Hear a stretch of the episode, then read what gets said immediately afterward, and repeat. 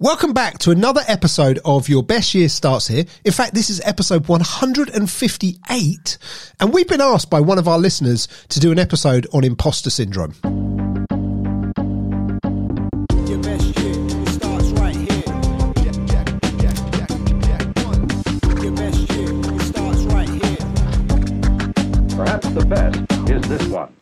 And Nigel, I I know you've got loads and loads to say on this one, right? No, no, I, I love the idea. We're doing a subject on something I don't know about. So it's like we're going to talk about something I don't know about. I'll have imposter syndrome about imposter syndrome, and hopefully by the end of it, I'll know what you're talking about. All right. So, what is imposter syndrome? Uh, m- my understanding. I'm not looking this up in a dictionary or anything. Maybe you I want to Google I it. Say no, maybe I you want to Google it while I'm while I'm saying this, right? But go, go for it two minutes. But you know, my my understanding of imposter syndrome is effectively when you feel like you're not good enough at the thing you're doing. When you feel a bit fake, when you feel like, you know, you're doing something to the best of your ability, but there's maybe other people in the room that already know more than you. So how can you teach someone, coach someone, educate someone when they know more than you already, right? Surely that makes you like a, a fake, an imposter, a, a pretense. That's my understanding of it. What have you got there on Google then? Recognize self doubt. Make a note. Oh, hold on. No, no, hold on. Forget that. Forget that. Research has shown there is a relationship between imposter phenomenon and the following factors. Oh, forget that. Okay, here we go. What is imposter syndrome? Imposter syndrome refers to an internal experience of believing that you are not as, com- as competent as others perceive you to be. Whilst its definition is usually narrowly applied to intelligence and achievement, it is linked to perfectionism and it and the social context. Oh, there you go.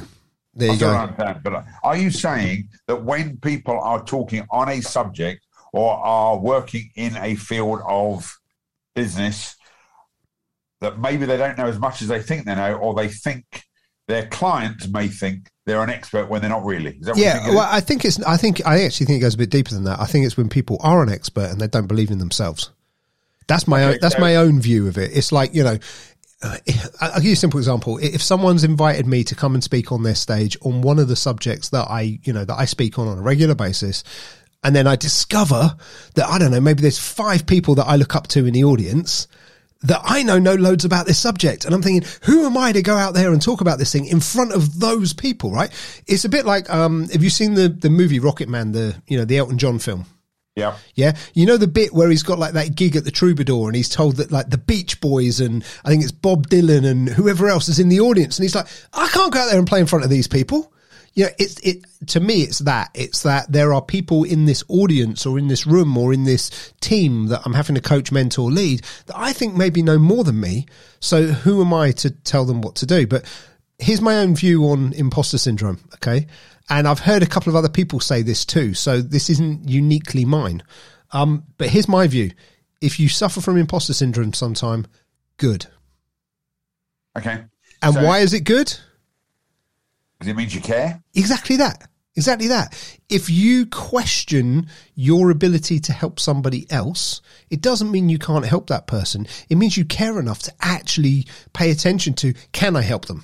Whereas there are other people who are, you know, like super arrogant, probably know way less than you that will walk out in front of that same audience, group, team, whatever. We'll talk to them for hours and it doesn't matter if they don't really know what they're talking about. They don't care. They're just there to make their own ego feel better and to feel like they're the expert and the guru and whatever. And actually, I think the majority of people that do speak to an audience question themselves sometimes. Even if they've been doing it for 10 years, 20 years, 30 years, you know, their entire lifetime, or it's a subject that they've you know, been passionate about pretty much since birth. I think people still question themselves sometimes, especially depending on who else is in the room. Okay, so here's a real life example that might make we, we can work on it because whether you know or you remember, last week or a couple of weeks ago, I was in the Seychelles working Yes, you were. with a hundred Iranian chief execs. Yes, you were. And I did three 90 minute sessions, and then I was asked to do an evening sunset meditation. And I didn't feel an integrity to run that session. And there was a couple of people there who were very good at meditation, and there was another trainer who was involved, who was a personal trainer and did a lot of that work. The last night there was an Iranian party which got very out of hand, and oh my God, can they drink? But that's a separate issue.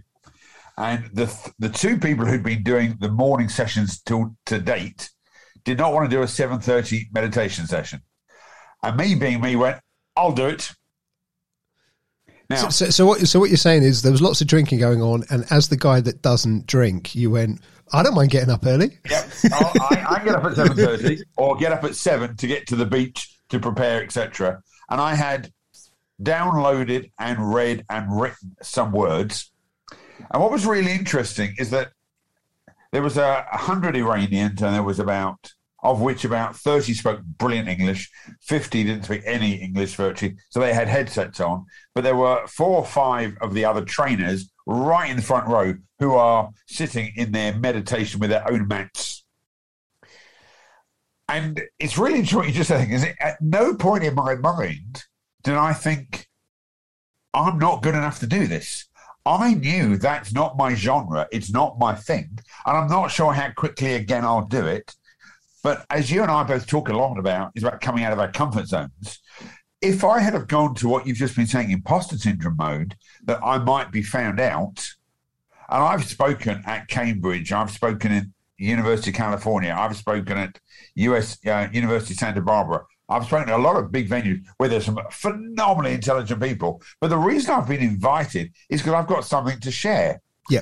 I think using your language of imposter syndrome, if you're going in front of an audience and you haven't got anything to share and you think you can wing it, that may be a different persona or a different issue. But I'd, I've been asked to speak. I was part of the, the original uh, menu um, agenda to do it. I just felt I wasn't in integrity for an evening closure of this event, but I was willing to do something on the Thursday morning as a way of releasing the past because that's what it was all about. This whole event, and I did a great story about the beach and finding the path, and on that path was a table, and on that table there was a note. But the problem is, you can imagine how fast I spoke, and, uh, and they were supposed to be writing stuff down. They're still there, probably writing, and I've left, done a twelve-hour flight. But I didn't feel out of integrity, which is what I think there's an issue about imposter syndrome and integrity, in my humble opinion. So I think for the person who asked the question, and I'm really grateful they've asked the question, and we'd love more questions to come to us.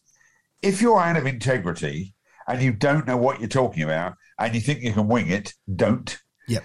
If you're worried that the audience, there will be someone there who knows more about it, I promise you there is, because I don't know everything, but I know quite a bit.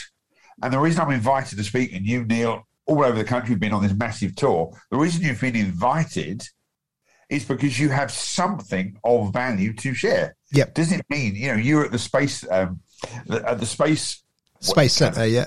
Space? I knew I'd get there in a minute. I'm sure there was someone there who knew more about the space world than you did. Probably Absolutely, absolutely. But they weren't the people I was there for anyway, because it was an event your- for property surveyors. But yeah, but that wasn't your subject, is what I'm saying. You know, I've No. spoken, you know, to 400 doctors, to oncologists. I wasn't talking about cancer and colon cancer. I was talking about leadership and working with teams, Yep. which I probably know as much, if not more, than some of the audience.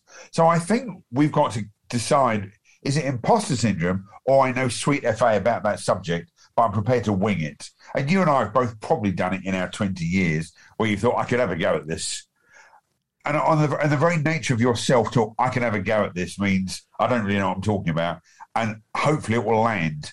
Then I think you're out of integrity, and I think that's different to imposter syndrome. Yep.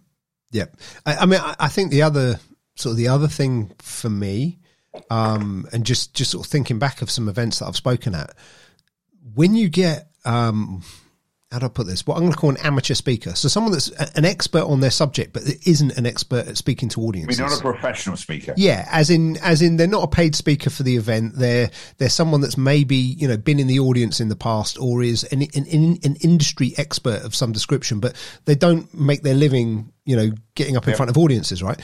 Some of the best people I've seen do that have actually opened by being honest about the fact that they're really nervous and they've never done this kind of thing before because what they're really saying at that point is, you know, I know why I'm up here. I know why I've been asked to speak, but I'm really scared of speaking about this. And I know that a lot of you in the audience know as much as me. You know, and they're like people, pe- and people that this is what I'm saying. People that own that vulnerability rather than put a pretense over it, I think give a much more powerful message than the ones that try and hide it and come out like all, all, all bolshy and, you know, like, oh, I know it all. And, you know, I don't know, they make their entrance on a, on a scooter or something. You know, they do something to try and do some theatrics to take away from the fact that they've never done this before. It doesn't come across anywhere near as comfortably as if they just go, hey, do you know what? I, I'm, I'm new to this. Bear with me. Yeah, I might stutter a bit. I might mess up a bit, but I've got something worthwhile to say. There's a difference between being a paid professional speaker and being an industry speaker on a subject, but they're not used to being speaking in public. And I think we need to allow that for that bit of uh, not gravitas, wrong word. A little, a little bit of leeway that they may not be polished, but they have phenomenal knowledge. I think there's a lot of professional speakers who are very polished who haven't got much knowledge. Yeah, it's one of the interesting things that's come out in the um, during all the COVID stuff. You know, there are some speakers out there that are really good at fancy tech stuff, and they can, you know, and I, I say this as uh, as lovingly as I can. You're the opposite. Right? yeah, yeah. I, as- I you know, as- got on without asking for a password. I yeah, but, yeah, I know, but what I'm saying is some some people they're so good at the tech stuff and they can do all these whizzy graphics and all this kind of stuff, but haven't really got anything worthwhile to say. And then there is somebody, you know, Like me. like you, that actually put you in front of an audience, whether it's online, in a room, whatever. And who cares what your slides are? Who cares if there's a flip chart? Like they're going to get value anyway. Well, you know? in, in my mastermind speaker group on on a, on a different thing, three out of five of us are very happy to use a flip chart doing Zoom compared to having slides dropping in and eCamm and all that great stuff. Because from an imposter syndrome position, now you're talking it from that line, we know what we're good at and our content is good. Our slide creation and dropping bombs in and everything else and these highlights is not our style. However, we know it. Yeah. So we want to give massive value and not say that we can do this other. You know, I love when someone says we're going to share our screen, and then we lose a bit of concept because we're doing some great stuff. Anyway, the person who asked the question, I hope we've answered your question for you, and I hope we've given you enough knowledge to say. Carl Rogers said it wonderfully. He said, "Who you are is good enough if only you could be it openly." Yep. So, you know, be you, go out there, relax. There will always be someone who has their phone on Wikipedia or the internet to try and prove you wrong because there's a small percentage of people, as we know, who have a vested interest in your life not working. But if you are genuine about your subject, have fun, be the best you can be, and 95% of the audience will love you.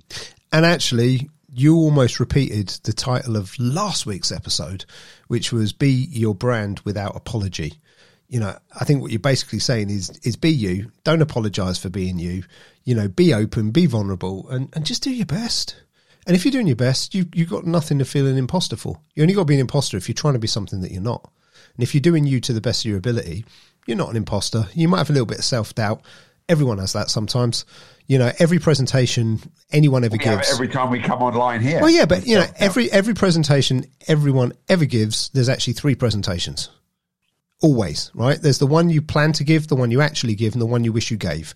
Everybody else only experiences one of those three, and there's the one they heard. what and the one you th- well, and the one you think they heard. And yeah, there's there's all kinds of variations, but you know, in its simple terms, you know, there's that one presentation that you gave, and that's the only one everyone else experiences.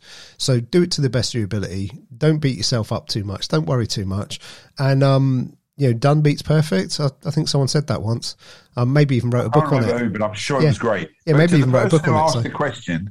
I hope we've answered it correctly. Let us know if you're happy with the answer, and if not, we'll do a better version next time. Absolutely. And uh, we will see you next week.